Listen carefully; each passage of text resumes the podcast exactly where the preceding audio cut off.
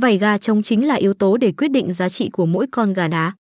Ngoài việc ảnh hưởng về thẩm mỹ thì vảy gà xấu cũng ảnh hưởng rất lớn đến khả năng thi đấu và yếu tố chiến thắng. Từ việc quan sát vảy gà thì anh em sẽ dễ dàng biết được sức mạnh của chiến kê đó ra sao. Những chiến kê có vảy xấu thường không được đem lên thi đấu. Khi chọn vảy gà thì anh em hãy quan sát thật kỹ tổng quan về tình trạng và sức khỏe của gà đá. Những lứa gà có vảy xấu sẽ không được ưa chuộng mà còn trở thành bao cát để tập luyện cho những chiến kê khác. Nhìn tổng quan thì gà có vảy xấu sẽ không có tính thẩm mỹ, không có kết quả cao trong thi đấu và thường xuyên gặp những vấn đề sức khỏe.